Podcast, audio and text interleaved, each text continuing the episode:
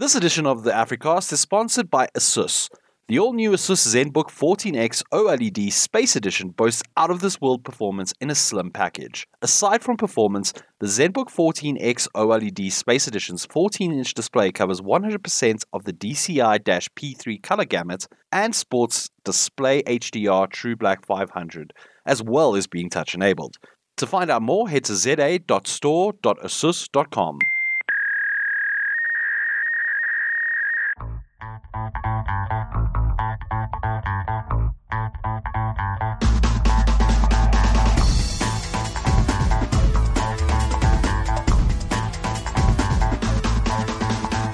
Hello, everybody, and welcome to another edition of the Africast. My name is Brendan Lotz, and joining me today, as always, is Clinton Matos Hello again, everybody. and Robin-Leigh Chetty. Howdy. Uh, how much are you guys kicking yourself for not taking leave on Friday? Um, the last long weekend I did take leave, so I didn't want to do it twice in a row. Uh, but it's always nice to have one day off during the week. It's how every week should be, but that's a not a conversation for right now. Yeah. And yourself, Robin?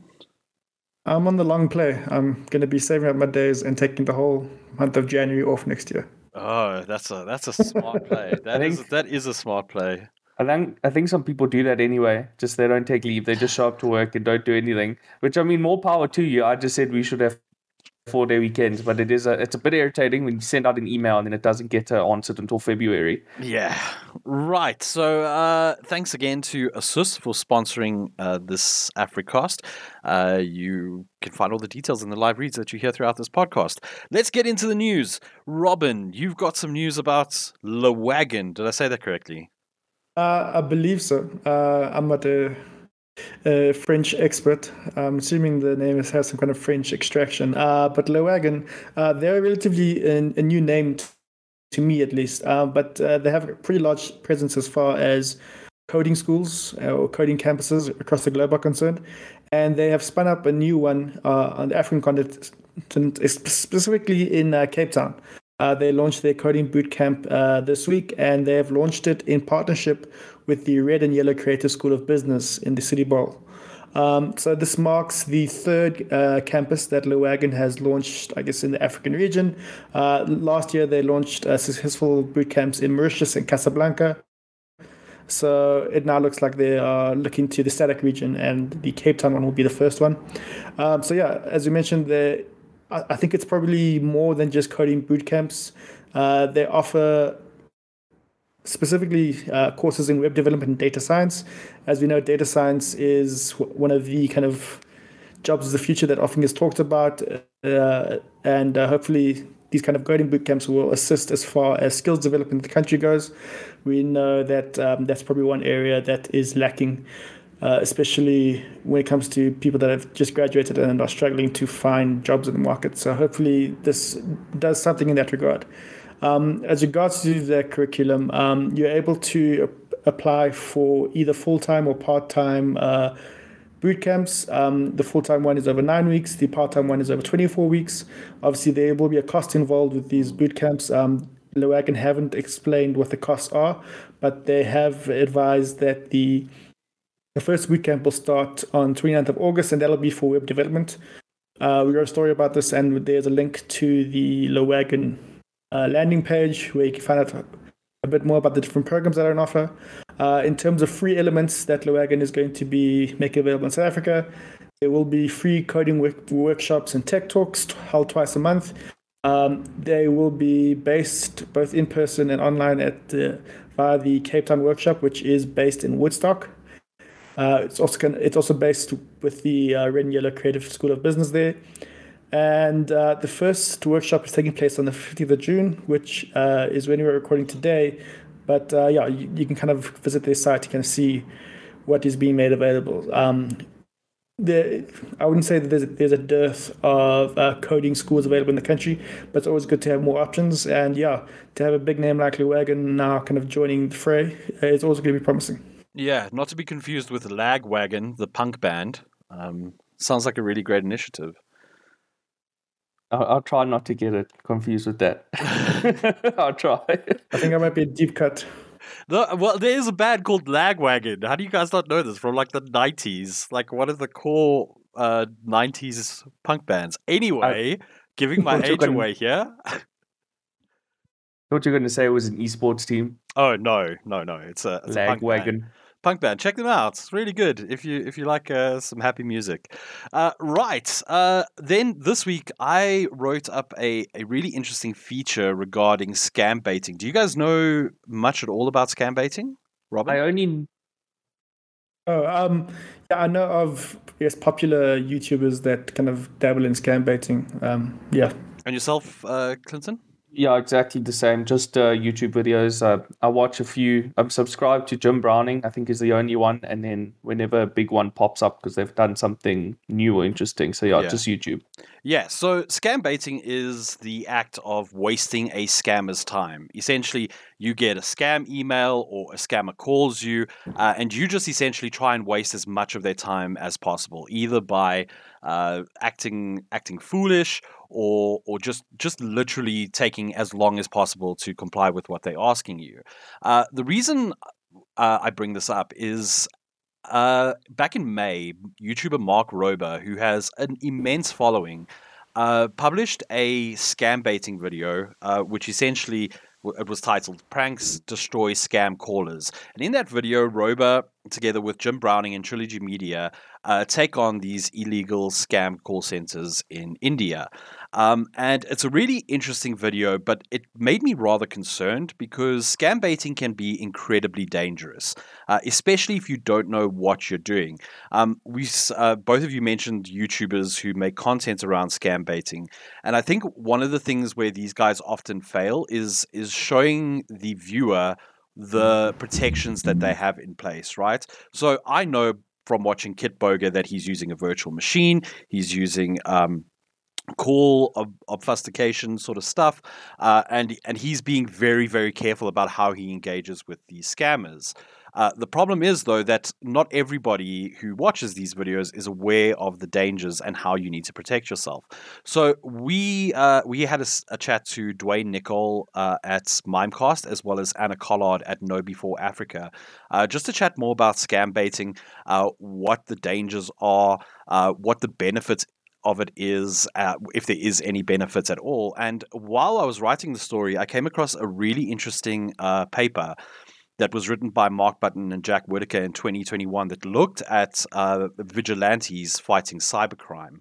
Uh, and it, it kind of concluded that there are three waves of vigilante cybercrime uh, fighting that we are seeing evolve. The first saw, uh, I don't know if you guys remember the, the age of YouTube where uh, you had um, child molesters who were being confronted uh, and then videos were being made about them and posted onto YouTube.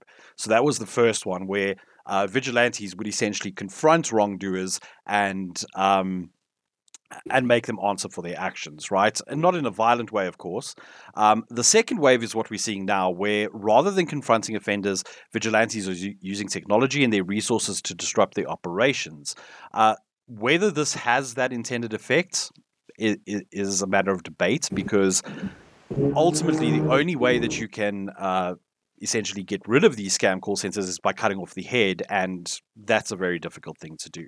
Uh, the third wave, however, which was really interesting, um, is that because cybercrime is such a global problem, these vigilantes could kind of help law enforcement um, and work alongside them as a way to kind of monitor the halls of the internet for any wrongdoers and scammers. So really interesting stuff. Um, I highly recommend you take take a read of it. Uh, some really interesting advice here from both uh, Nicole and uh, Collard.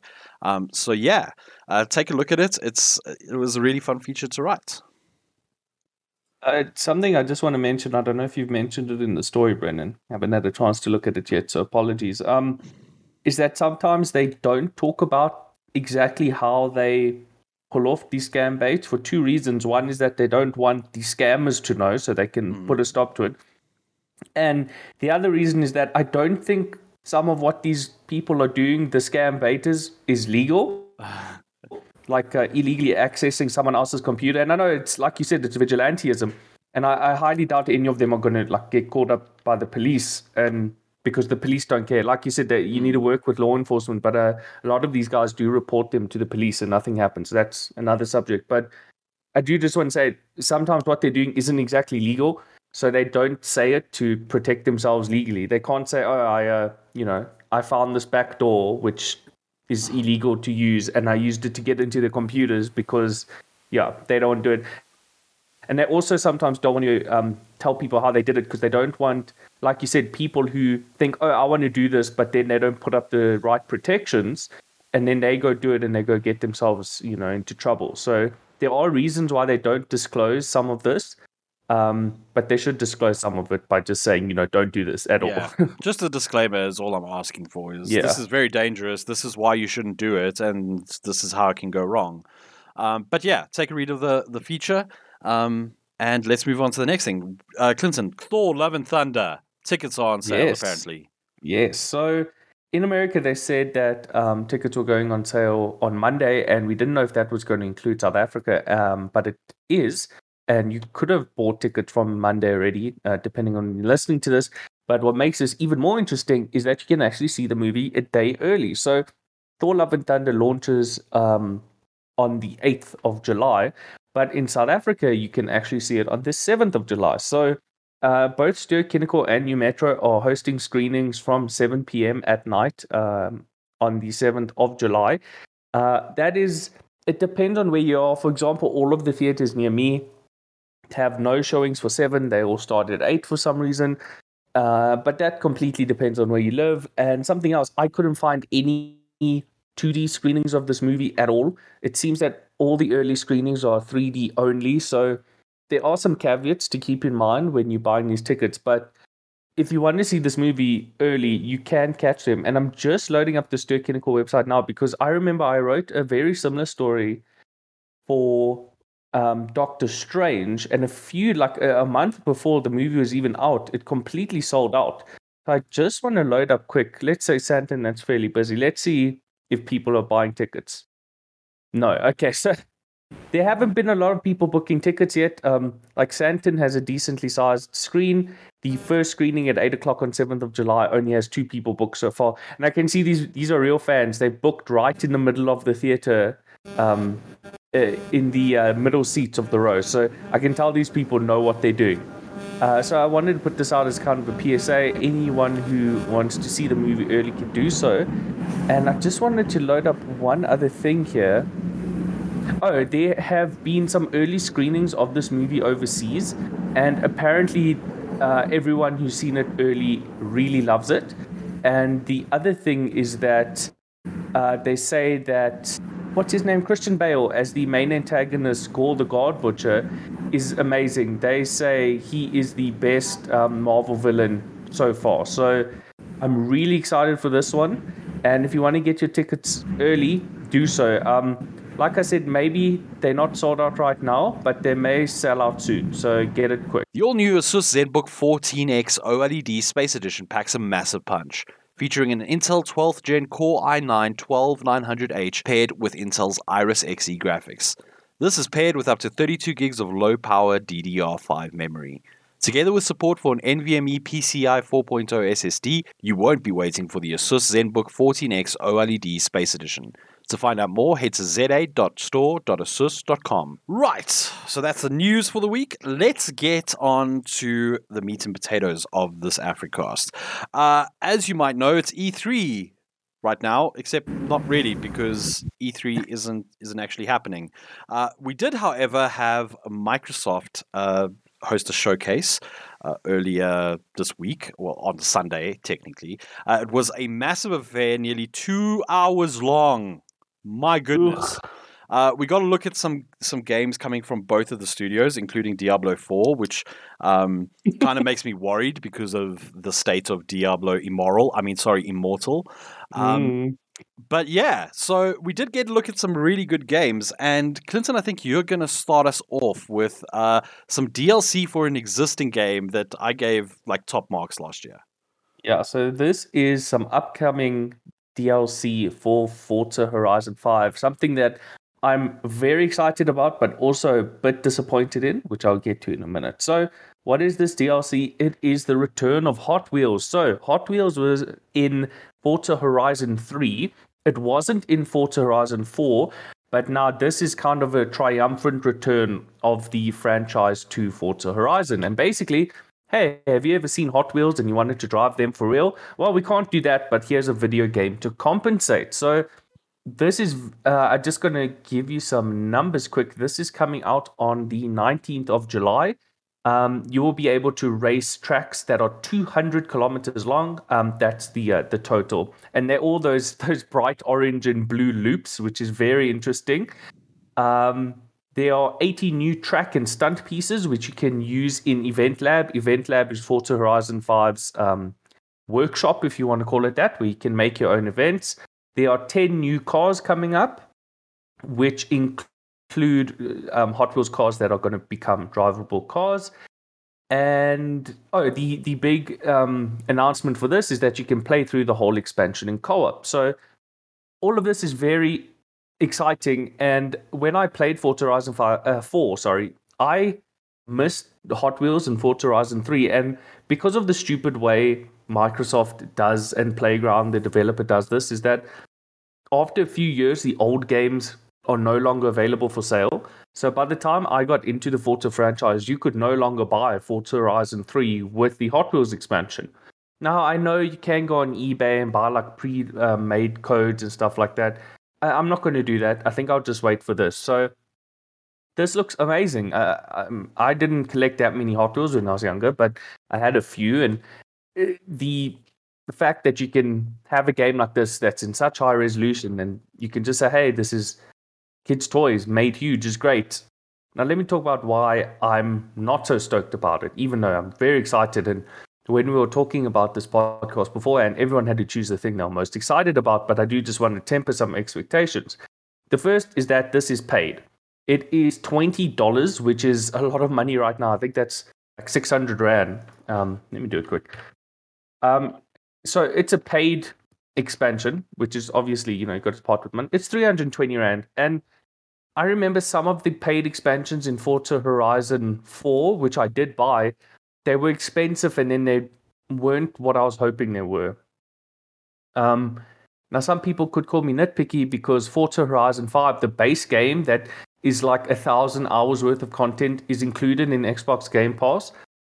But this expansion is not included in Game Pass. So if you are somebody who's been enjoying the game through Game Pass and you haven't bought it, you will need to pay to get this. Now, the last thing I want to mention this isn't really the game's fault or the expansion's fault, but I was really hoping that Lego would make a return. So, like I said, Forza Horizon 3 had Hot Wheels, but Forza Horizon 5, uh, 4, these names, man. Forza Horizon 4 had Lego. So, Lego has a sub theme called Speed Champions, which is about real life cars that Lego has recreated.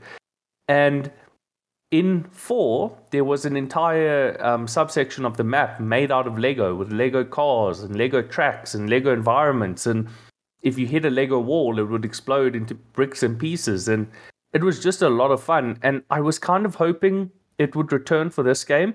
Now, it could happen that, you know, in a while they say, hey, Speed Champions is back, but I don't think they'll have two toy theme expansions for the same game. I think Hot Wheels is what we're going to get, and then there might be another big expansion that is not based on toys. So, yeah, I'm just really excited to do some loops, to drive some ridiculous cars. Um, now, Brendan, you did mention in the beginning you actually reviewed Forza Horizon 5 and you gave it top uh-huh. marks.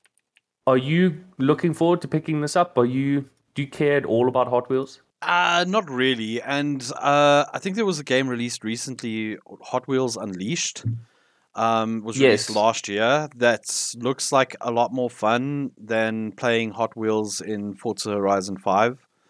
Um, yeah, I, I don't know. Like DLCs like this kind of just go over my head because I'm not that interested in in extra cars and stuff, especially with a game like Forza where there's there's already so many vehicles. Um, like, do I really need more Probably not. I'm also just a bit more excited about um, Forza, the next Forza Motorsport game. Yeah. Um, but yeah, uh, for me, this is not really something that I'll be looking into. But that's that's just based on my personal preference. Robert, did you have a chance to play Forza Horizon Five since we last spoke? Um, I remember because you also you love cars like I do. Um, but I don't think you actually have hardware on hand to play uh, Xbox titles, if I'm not mistaken. Uh, I do have a hardware. It's just um, I guess my my colors are already uh, pinned to the Gran Turismo master, as it were. Mm. Um, so I think a lot like Brendan, I would rather be interested to see what Motorsport is about and kind of invest in a new title than say go back to five and then get the DLC as well. Yeah. I'll probably look forward as opposed to looking backwards, if that makes sense. And the uh, the prospect of having Hot Wheels doesn't sway you. Uh, yeah, I wasn't really a big Hot Wheels guy. I think um, it would really depend on what the cars actually are, and it would have to be really, really tempting or really amazing uh, to warrant actually purchasing the base game and then the DLC as well. So Yeah. yeah, it, it would have to be quite the offering in order to me to buy it. Yeah, fair enough. And like uh, Brendan said, there is an entire Hot Wheels game available right now. So I think anyone looking at this might look at that game and think of getting it instead. That being said, I think it's cheaper to buy this expansion. And if you already own Forza Horizon 5, you may consider just getting the expansion. As for me, I don't know what I'm going to do. When it comes out, maybe I'll be busy. When it comes out, maybe I'll decide it's not worth the money. Maybe the reviews say it's not that good. I'm not sure what I'm going to do, but I'm sure I'll write a story if I do pick it up. Um, and I also may just wait for the next expansion to come out and buy them as a bundle a, for a decreased price, which they do. So that is the Hot Wheels expansion coming to Forza Horizon 5, coming on the 19th of July. I'm very excited about it, but I do have my reservations. Awesome. Now, Robin, you be you uh, mentioned when we asked what people were going to be talking about in this podcast. Uh, you mentioned The Last of Us Part Part One. Now, can you just explain to me because because I'm a, I'm a bit of a dumbhead. What is The Last of Us Part One in comparison to all the other Last of Us games?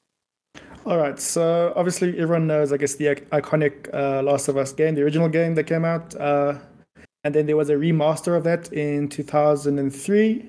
Uh, uh, sorry, not 2003, 2013, uh, for the PS3. Um, and since then, we have received a, few DLC for that, and then uh, a couple years ago, there was obviously The Last of Us Part Two, um, which was uh, divisive to say the least. Uh, but now, uh, developer Naughty Dog are looking to create a a version of The Last of Us Part One, which is I guess the original game for specifically designed for the PS5, and that is kind of what I wanted to highlight for my upcoming title that was announced recently. It was announced announced um, during the Summer Games Fest, um, so it's a little bit I guess later than some of the other titles we're talking about today. Uh, but yeah, it is essentially a top to, bot- to bottom uh, redesign of the entire game, uh, specifically designed to look amazing on the PS5. And although we don't necessarily have uh, full gameplay just yet, uh, we have been able to receive a few images and a few kind of comparisons between the remaster, the 2013 remaster, and what uh, Naughty Dog are developing now with The Last of Us Part 1. Um, they also mentioned that they'll be looking to kind of capitalize on the PS5 hardware. Uh, a PlayStation blog post mentioned that uh, we've implemented modernized gameplay, improved controls, and expanded accessibility options in the single player experience to allow even more individuals to enjoy the game. Effects, exploration, and combat have all been enhanced. Uh, leveraging the PS5's powerful hardware, we also implemented 3D audio, haptics, and adaptive triggers. So, a lot of those, I guess, peripheral elements that were part of The Last of Us Part 2 are now going to be kind of folded into the experience for The Last of Us Part 1. Um, and at the time of writing, we didn't have any pricing for the the Last, Last of Us Part 1 on PS5. Uh, we do have that now. So it is available for pre order via the PlayStation Store. It's arriving on the 2nd of September on the PS5. Uh, they're also planning to do a PC port as well, but there hasn't been any date uh, or time, kind of time frame outlined just yet. So uh, perhaps unsurprisingly, uh, this is going to be expensive. This is going to be the opposite of, of affordable. Um, the standard edition is uh, 1,369 Rand on pre order, which is a lot of Randellas. Um, and then the deluxe edition, and I'll run through what it has involved uh, just now. It's gonna retail. It's gonna for pre-order. It's gonna cost one thousand five hundred and thirty-nine rand, which again is a lot of randellas. Um, What you're going to be getting in the deluxe edition is uh, obviously the base game, which is designed for the PS5. Um, there'll also be a Left Behind prequel chapter, um, two skill upgrades uh, available as early unlocks, uh, pistol and rifle upgrades, explosive arrows, a dither punk filter, a speedrun mode, and six weapon skins. So there are, I guess, a lot of cosmetics that'll be added to the mix. Whether that is worth another close to 200 rand um, is up for debate. But yeah, this is not going to come cheap. And it really kind of boils down to how much of a fan you were of The Last of Us. And I think a lot of people that have played the game are big fans of it. It's just, yeah, it that price is a lot to kind of take on, especially given the current state of affairs. Yeah. Robin, let me ask you something quick about that price. It's more than a $60 game, right? Is this a $70 game in America? Um, yeah, so in the PlayStation blog said uh, seventy dollars for the standard edition and then eighty dollars for the deluxe digital edition. Yeah, because I saw someone on Twitter randomly saying it's eighty dollars, so I was just a bit confused. But that makes sense. It's for the other edition. The other thing I want to ask you is that isn't the the not the remake, the kind of the remaster for PS3, isn't that included with PS Classics that you get for free if you're a, a subscriber? I would have to check through that exhaustive list that uh, PlayStation uh, showcased last month. I think it was. Um, so I'm not too sure actually on that. No, one. I mean through sorry through uh, even the old, not not as a new one. Uh, I don't know if you guys remember a while back, PlayStation Plus just had access to certain PlayStation classics.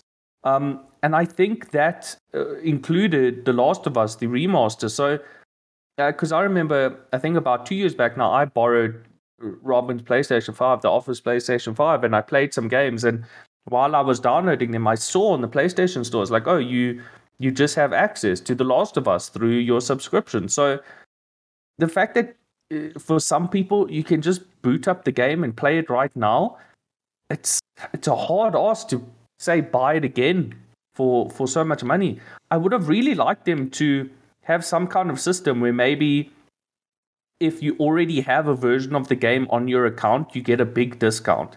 I think that would have been a nice show of faith. I understand that they're saying this is a complete remake of the game and you know we have to pay people to make this. I, I completely understand that. It's just a lot of money and that discount for owners would have been a real nice you know sign of good faith and like you said robin the people who are going to be buying this are already such big fans why don't you reward your biggest fans? Yeah, I mean, a discount would have been welcome. It's uh, unfortunately the nature of the beast, I guess, um, mm. especially considering. I, I don't know. Uh, it seems like we're going to be in a lot of the Last of Us related media. Um, that blog post I was mentioning also shared uh, an image from the upcoming HBO series uh, mm. that they're going to be doing. Um, I'm on the fence about that still. Um, much of it is around casting. Uh, nothing against uh, I forget his name now, Pedro Pascal. Pedro Pascal, yeah. Yeah, I, I, he seems like a great actor and everything. I got, and I believe they got uh, Lady Mormont from Game of Thrones to be playing Ellie. Um, yeah, uh, nothing against the actors, but for me, I think a lot of, I think also for a lot of fans of the series, they associate those characters with the voice actors that have kind of been handling them for the past what more than a decade now. Mm. Um, sorry guys, I, I don't take up too much time here. One thing I do want to mention is also with Brendan here, who's also a PC gamer like I am. What do you think of the fact that they're bringing it to PC at the same? Well, not at the same time, but they announced it at the same time for PC. Brendan. I mean, I played the first one. It was okay. Uh, I'd never played the second one. Never played the sort of sequel, not sequel, mm. the the in between game. Yeah. Um, I don't know. For me, it's just uh, it's it was a good game. I played it, and I don't need to play it again. Yeah, I have to wonder how many people are out there who haven't had the game entirely spoiled because I've had it spoiled just through like cultural, you know, sharing of media and stuff like that. People, the games have been out so long, even the second game, that people are just casually spoiling it. So I'm not sure I have any real reason to play it. I, I know obviously there's a big difference between just reading a spoiler and playing a game, but I also like Brendan. I don't feel any big rush to get this one, unlike God of War and uh, Horizon Zero Dawn and Spider Man coming up, those games were announced on PC, and I was thinking, oh, I'm going to pick that up on PC. I don't have as much enthusiasm for this one. Maybe that's sacrilege to say, or maybe it's just been too long, and maybe they missed the boat on bringing it to PC because it has been out for a while. I think it'll uh, be a case that is similar with the uh, the Uncharted uh, Legacy of Thieves remaster that they did. It'll it'll look really good and it'll play really well, but the price isn't necessarily something you want to pick up straight away. You'll probably have to want to wait for it to be discounted to actually really validate actually picking it up. Yeah. It, it's very much a case of what's going to be around for PS5 players in September. Uh, will the PS Plus subscription service, for example, be enough of a lure to keep them playing? Yeah, it, uh, it, it just it seems like they're almost like pricing themselves out of contention, which is unfortunate because uh, although I guess uh, opinions are mixed on the first game, uh, I really enjoyed it. So yeah, it's uh, it is an interesting uh, tactic that uh, PlayStation are going to be going with moving forward. Yeah, back in my day, they called it a cash grab, but you know, times change. Yeah, I saw some. I don't want to repeat it or give them any attention, but some people on Twitter. Oh, these this series has a lot of staunch supporters, and they are they were out in force. Um, backing up that price. And I, I don't want to get into that, but yeah, all we can say it's a lot of money, and the economy is not entirely conducive to stuff like that. Yeah. Right. Let's move on to Bethesda, the developer slash publisher. Well, although I suppose they're now just a developer uh, that has to earn a lot of trust back, given the absolute I don't even I, I, I nearly swore there, but the absolute disaster that was Fallout 76. Uh, on Sunday, we got a look at some early gameplay of Starfield, the highly anticipated space-faring adventure from Bethesda Studios, and it looks like a Bethesda game in a lot of ways. So, uh, the first glimpse that we saw of the game was a ship landing that looks a lot like a ship from the Brotherhood of Steel in Fallout. Um, like eh, the first thing I the first thing I saw was just the big like sort of almost 70 retro esque dome shapes and uh, eh, it, it it got me a bit worried. That having been said, it does look like there has been a new lick of paint. It doesn't look like the same sort of engine that we've been playing on since Oblivion days. Um, so it does look very nice. Uh, we see some vast vistas, but again, for uh, Bethesda games generally have a problem where they are very wide but frighteningly shallow. So while Bethesda does claim there will be a thousand plus planets to explore, um, whether those planets will be worth exploring is is something that we're just going to have to wait and see as we learn more about this game. Uh, the guns look interesting. The UI is far more user friendly than the days of Fallout and Elder Scrolls. Um, we get to hear some of that good old Bethesda NPC voice acting uh, and enemies that do look incredibly spongy, although it makes sense for this type of game. Uh, we see some hacking, we see uh, the main capital city known as New Atlantis, and it looks like a decent game. But I'm going to say something that's really controversial right now, but I would prefer to play Star Citizen. Um, and I know that that's a controversial statement because Star Citizen is a game that's been in development for close on a decade at this point and has a, a, a sort of crowdfunding scheme that ensures that the game will never run out of funding um, during development and also never have to release the game. But the core of Star Citizen is a far better game than what I'm seeing here within um, Starfield. So, to give you an idea of why I say this, gunfights or dogfights in Star Citizen are incredibly tense. Um, you can't just flip on a dime and turn around. Some ships are able to do that, but for the vast majority of dogfights, you're not going to just be able to flip on a dime and turn around when the guy comes when the the enemy comes blazing past you. And in the combat that we saw from Starfield, it looks very much like a a sort of simplistic version of uh, of aerial combat. Uh, I suppose that's a good thing because it is this is a Bethesda game, and I suppose they want it to be as accessible to as many people as possible. But I'm kind of just looking at Star Citizen and Starfield and kind of going, mm, I prefer the vision that Starfield is or Star Citizen is putting out to me. Um, kind of this whole create your own game, create your own loop. Uh, whether you want to be a miner or the authorities, eventually you will be able to do that. And those systems are coming into place to allow that.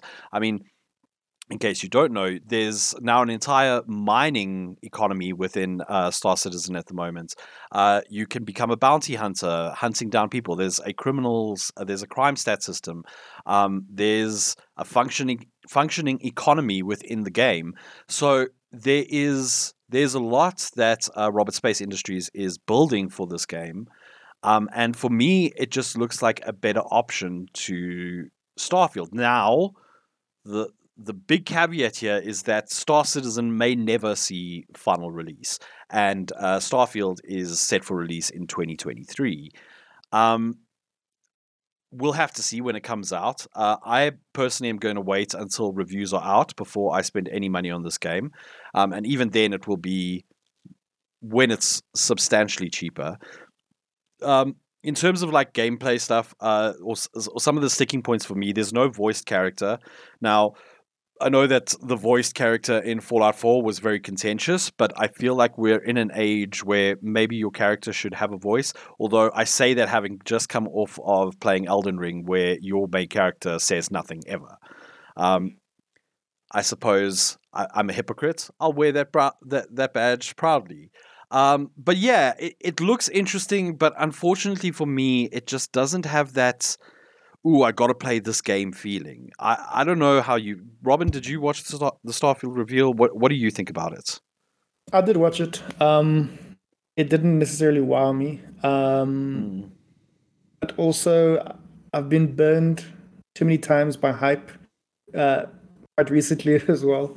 So I'm trying not to invest too much interest in uh, in a game's release, uh, especially when we don't really have a lot of definitive details and the launch has been delayed several times, and sometime in 2023, who knows when that's going to happen. Um, I, I, I, try not to put yeah, again, again put too much weight uh, behind it not, these days. Um, I, I, won't get into the kind of Star Citizen debate, uh, but from what I have read online, I'm hearing the the phrase "No Man's Sky" being thrown around a lot, mm, and yeah. that concerns me. I know that that game, since launch, has been able to rectify a lot of the issues it had and is is very much loved now in the community.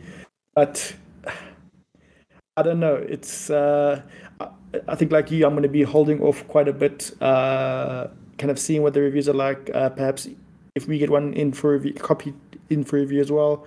Perhaps speaking to every reviewer and kind of getting their feedback as well before I start. Uh, I, I just don't want to get cyberpunked again. Uh, I just want to uh, before that, I just want to add Robin got Cyberpunk on the PS4, which was the worst version of the, game. So he's uh, he has all the rights in the world to say that. Um, I was going to mention uh, No Man's Sky, uh, just like Robin was going to. I saw um, in the trailer where the character started to do uh, mining, and yeah. they just pulled out a tool that looked like it was exactly out of No Man's Sky, and they used a laser to gather the rocks. I was like, "Is this just No Man's Sky? What are you doing?" And then for the rest of the trailer, I was like, this is No Man's Sky or this is The Outer Worlds. I'm I, am i am honestly a bit shocked. If you showed me that trailer, uh, just like the gameplay sections, and you told me it was The Outer Worlds 2, I would have 100% believed you. And that does not fare well for me because I don't think The Outer Worlds is bad at all. It was just one of the most forgettable RPGs I've mm. ever played. Which is uh, the other day coming from Obsidian. Yeah, the other day I was um I was browsing through uh, Game Pass to look for something new to play, and I was like, "Oh, The Outer Worlds, that looks pretty cool." And then I thought about it for a few seconds. I was like, "Wait a minute! A few months ago, I played that game and I finished it, and I like almost did all the side quests." So, for it to remind me so much of that does not have me enthused. So, I, I think I share all you guys' sentiment where, yeah, it looks fine. I'm just not yeah. excited about it, and yeah, I, I understand that the studio wants to do more stuff, but I would be so much more excited if this was the next Elder Scrolls or the next Fallout. Um, and uh, I think just this morning they said they are making a new Fallout after um, Elder Scrolls Six, but you no know thanks. maybe my yeah maybe my grandchildren will enjoy that game when it comes out. Yeah, um, Uh, so yeah, for not me, looking forward to it. so for me, Starfield has to be, it has to be incredible. Um, there's no oh seven out of ten. That's fine. It has to be a ten out of ten game because uh, Bethesda now has to prove that it can still make video games.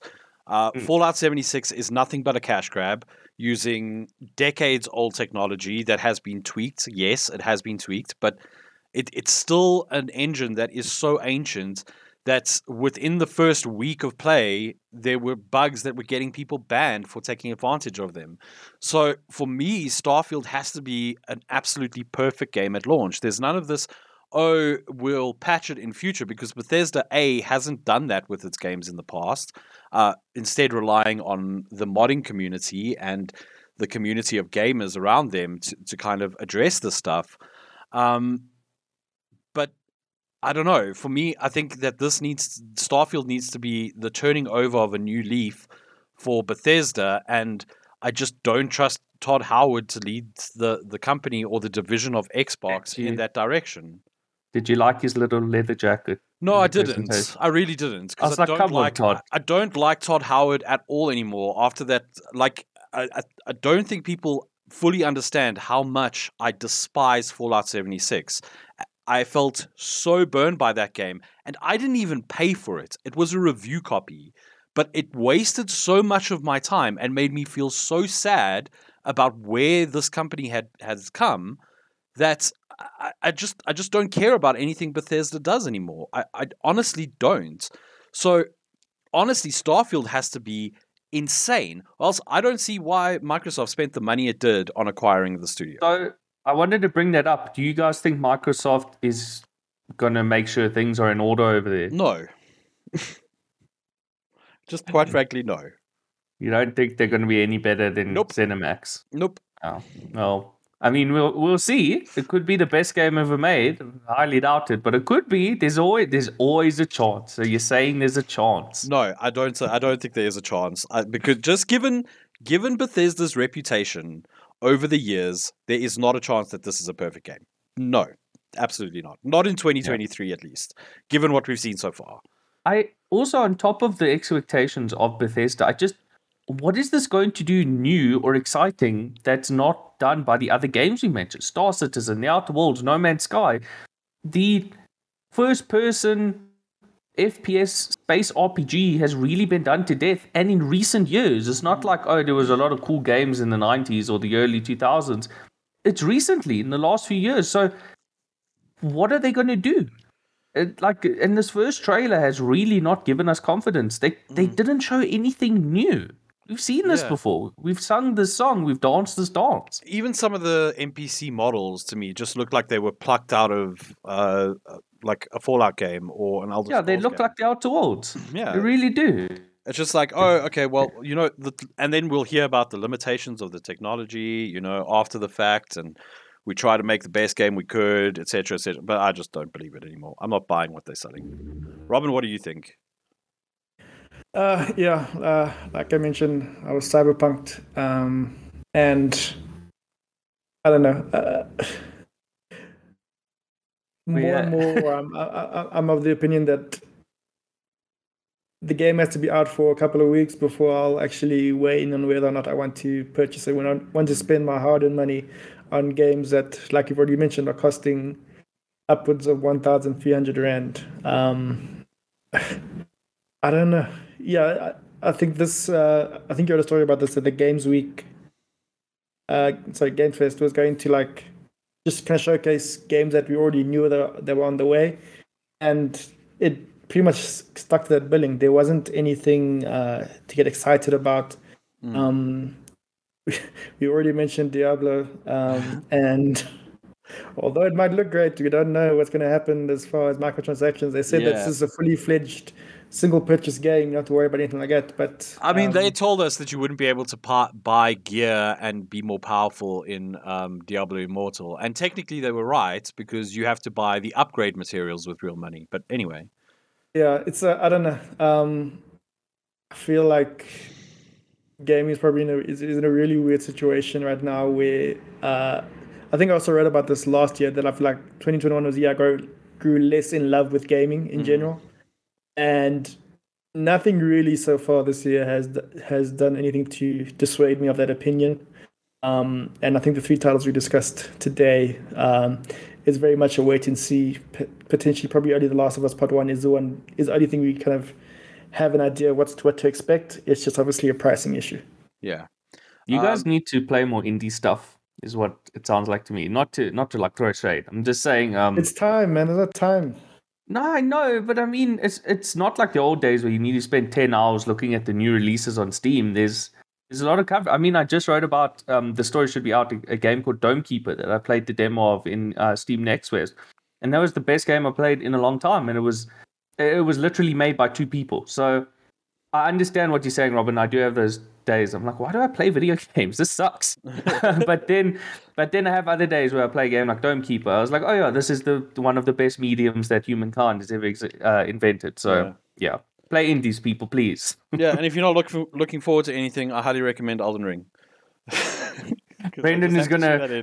Brendyn is never going to play another video game ever. He's, No. he's just going to keep playing Elden Ring. Brendyn sent me a message on Slack the other day. He's like, yeah, uh, Elden Ring has ruined video games for me because it's too good. Yeah, it is too good. Uh, just play Elden Ring. Forget other video games. Embrace Elden Ring.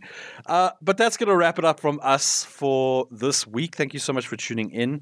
We hope that you stay warm if you're in uh, the northern parts of the country. It is absolutely freezing thanks to a cold front.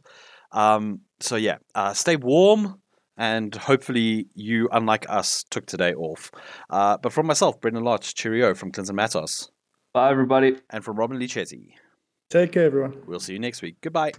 Bye. Your old laptop could use an upgrade, so why not push yourself into the space age with the Asus ZenBook 14X OLED Space Edition? Built to withstand the brutal US Space System Command Standard torture tests, this notebook will last out anything you've used before. Able to withstand temperatures ranging from negative 24 up to 61 Celsius and meeting the Department of Defense's durability standards, the Asus ZenBook 14X OLED Space Edition brings new meaning to the phrase durable. To find out more, head to za.store.asus.com.